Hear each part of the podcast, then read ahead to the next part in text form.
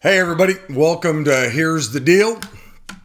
Um, I'm Rick Countryman, I'm the host, and I'm glad you're, uh, you're joining me here. I know many of you are listening on the podcast, and I'm, I'm grateful for that. Hopefully, the sound quality is getting better.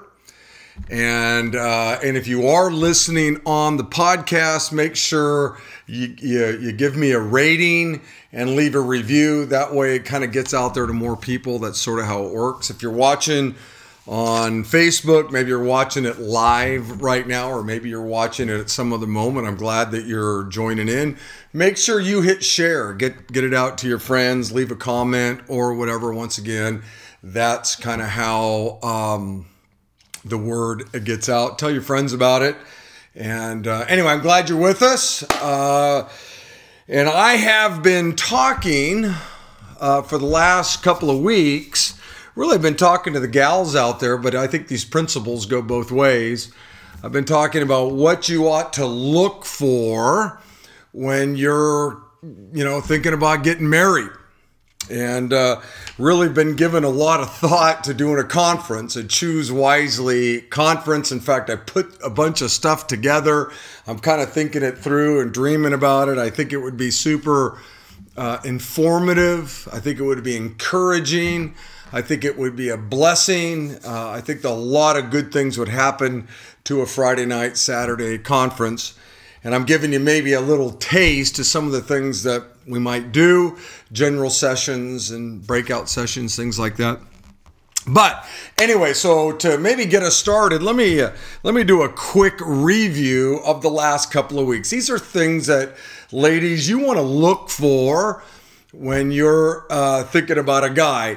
And you might be in high school right now. Maybe you're a young gal and you're in high school. You know what? Maybe someday, you know, it's God's will you get married. These would be things you had to write down in your journal somewhere, in your, you know, in your Bible or whatever, and and remember these things. That this is good wisdom uh, for all of you that are listening. So the first thing I talked about was obviously they have to be a person who has a relationship with the, the scriptures you know and i'm going to put aside the idea that they're a believer. That that's the number one thing. But but they but but i want you to understand that the the person that you're dating the person that you're thinking about maybe marrying saying i do to has to be somebody who has a relationship with the scriptures. They they love the word of god. They love to read the word of god.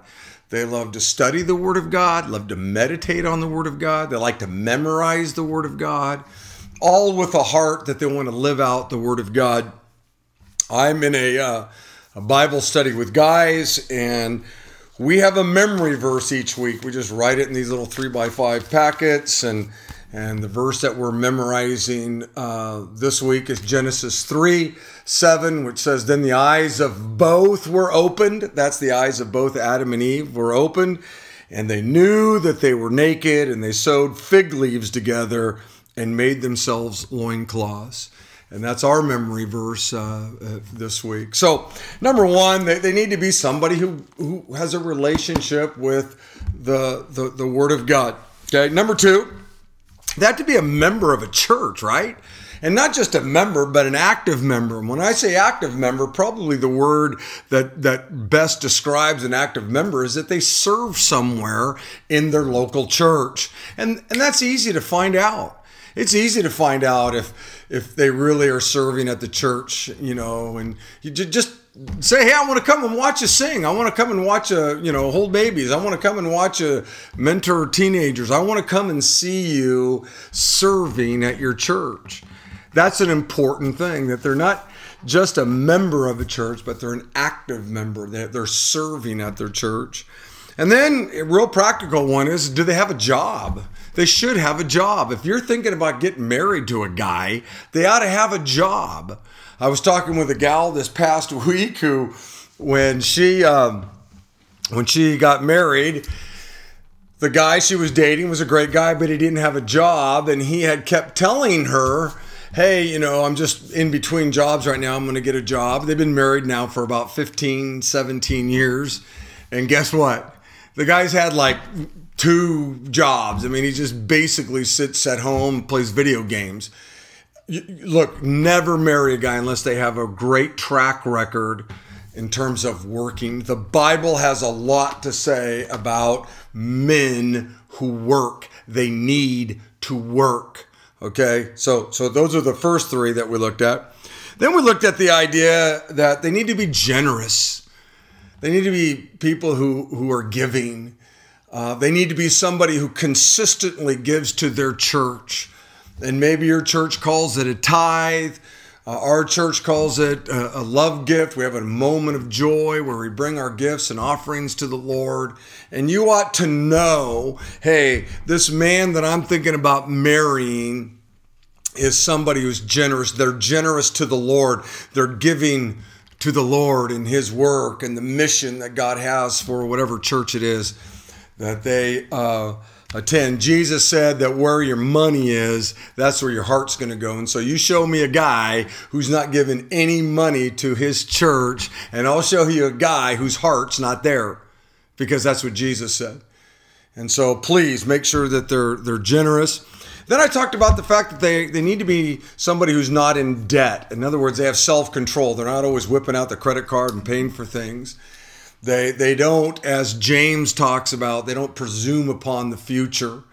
They, they pay for things. You never want to get married to a guy, or if you're a guy out there married to a gal who's just up to their eyeballs in debt, because once you say I do, once you get married, you that becomes your debt too, and it kind of becomes like a millstone around your neck.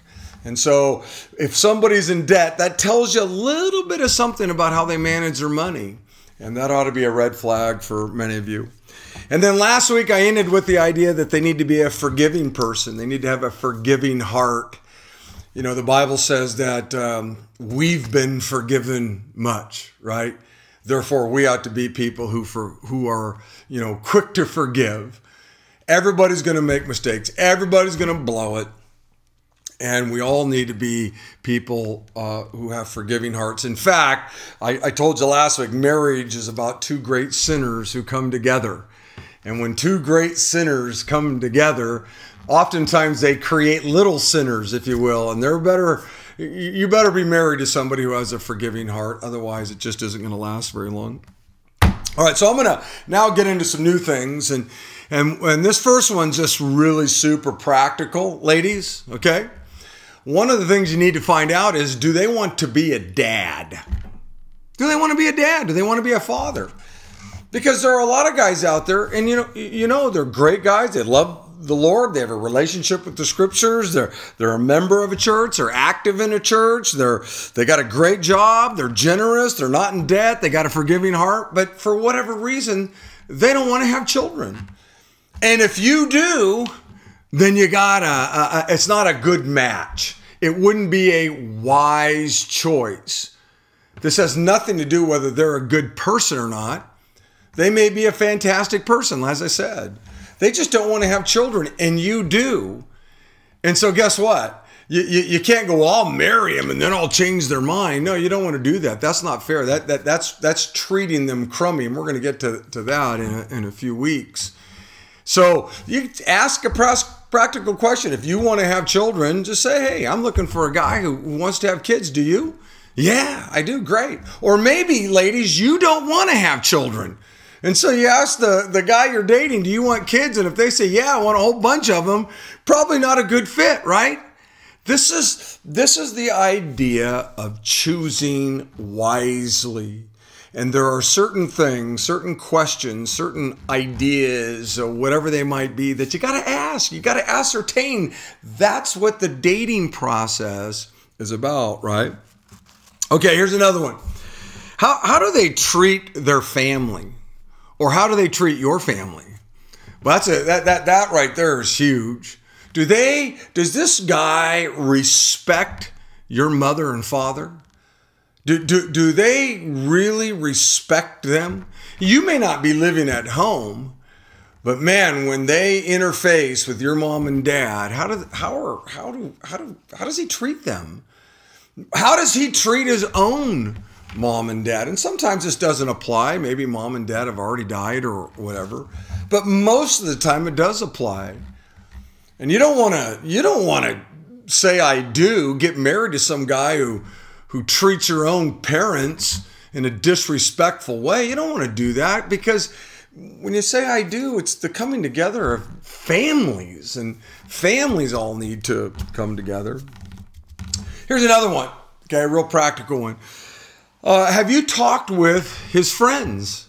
Have you just said, hey, listen, I, am really enjoying your company and, and I really sense this is going somewhere neat. I, I want to talk with a couple of your friends and ask them, hey, tell me about so and so. I want to know what kind of guy he is. I want to know whether you know I, I'm I'm I'm seeing the right things. Is there something I'm missing? And hopefully his friends would be honest with you. Another one would just be who are his friends? The Bible says that bad company corrupts good morals, right? So, what kind of friends does he have? Are they good people? Are they good guys? Are they people who love the word? Are they people who are active, you know, in a church? Do they have good jobs? Are they generous? Are they in debt? In other words, is he hanging around with like-minded people? Is he hanging around with people that have the same values as he does? And that doesn't mean he can't have some friends who don't but you at least ought to know what his friends are like or what his friends are about or whatever. And then, last but not least, at least for this week, I'll, I'll give you four this week. Do you see the fruit of the Spirit in their life? You know, the Bible says in Galatians, you know, chapter 5, that the fruit of the Spirit is love, joy, peace, patience, kindness, goodness, you know, all these great things.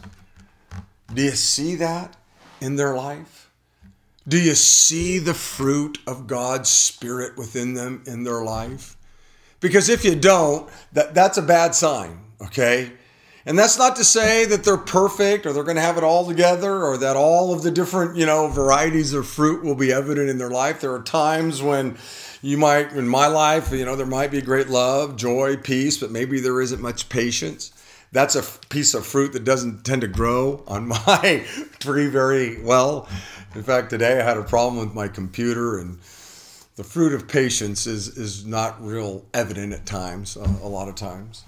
But do you see the fruit of the Spirit in their life? Isn't that a great, just practical thing, just to ask or look or observe? And and and if you don't see it, then then boy, it ain't a match. It, this isn't the kind of person you want to be with, which is how I want to end my the the podcast today.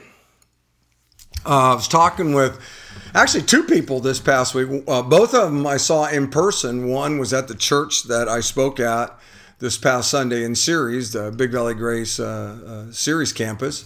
There a gal came up to me, and then another one came up to me on the Modesto campus on uh, Monday uh, but it was this hey, how long, you know, I can't find a guy like you're describing.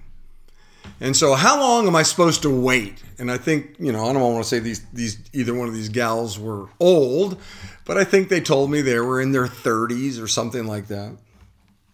And here's my answer to that you'd be, you're better off being single your entire life than to marry the wrong person and to marry, uh, make an unwise choice. You know, say all of a sudden you look at these things and you know, well, well, they don't really love the Bible all that much. They don't really read the Bible, but who cares? You know, they're they're good looking. No, no. Or you know what? They they like the Bible, but they're not a member of a church and they don't really serve at a church anymore. No. These are things that you know what? It may take a while. It may take years to find a man who has these qualities. But I want you to know something it's worth the wait, it's worth it. You don't want to just make, you know, pick somebody because you know what? They treat my family well. They, they don't know the Lord or they don't like the Bible or they're not very generous, but they treat my family well. Or they got a really great job. They make great money, but you know what? They I, I don't, you know, they're they're in debt up to their eyeballs. No, you don't want to compromise your values just to get somebody. And it may take time.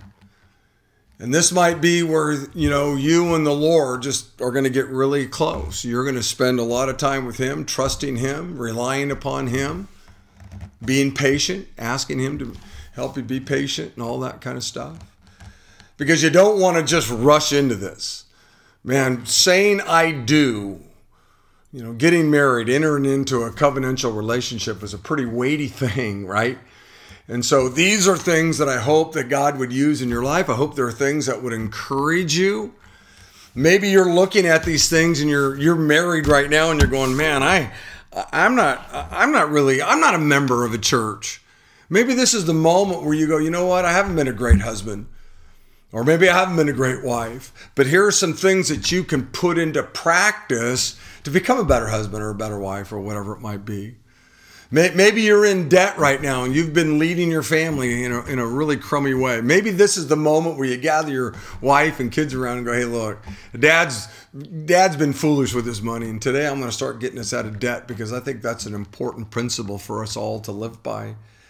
I don't know which one of these, you know, you need to work on if you are married, but man, it's never too late. It really is never too late. So, um, I'm thankful I had a chance to uh, be here with you all. I'm not sure next Wednesday I'm going to be able to go live. I'm, I'm playing in a baseball tournament over in Scottsdale. I may go live over there and talk to you, maybe live there for a minute. But uh, anyway, don't forget, hit share, get this out. If you're watching on Facebook, uh, get the podcast if you if you don't, and leave a review and and uh, give it a rating. Okay. Hey, thanks everybody. Blessings.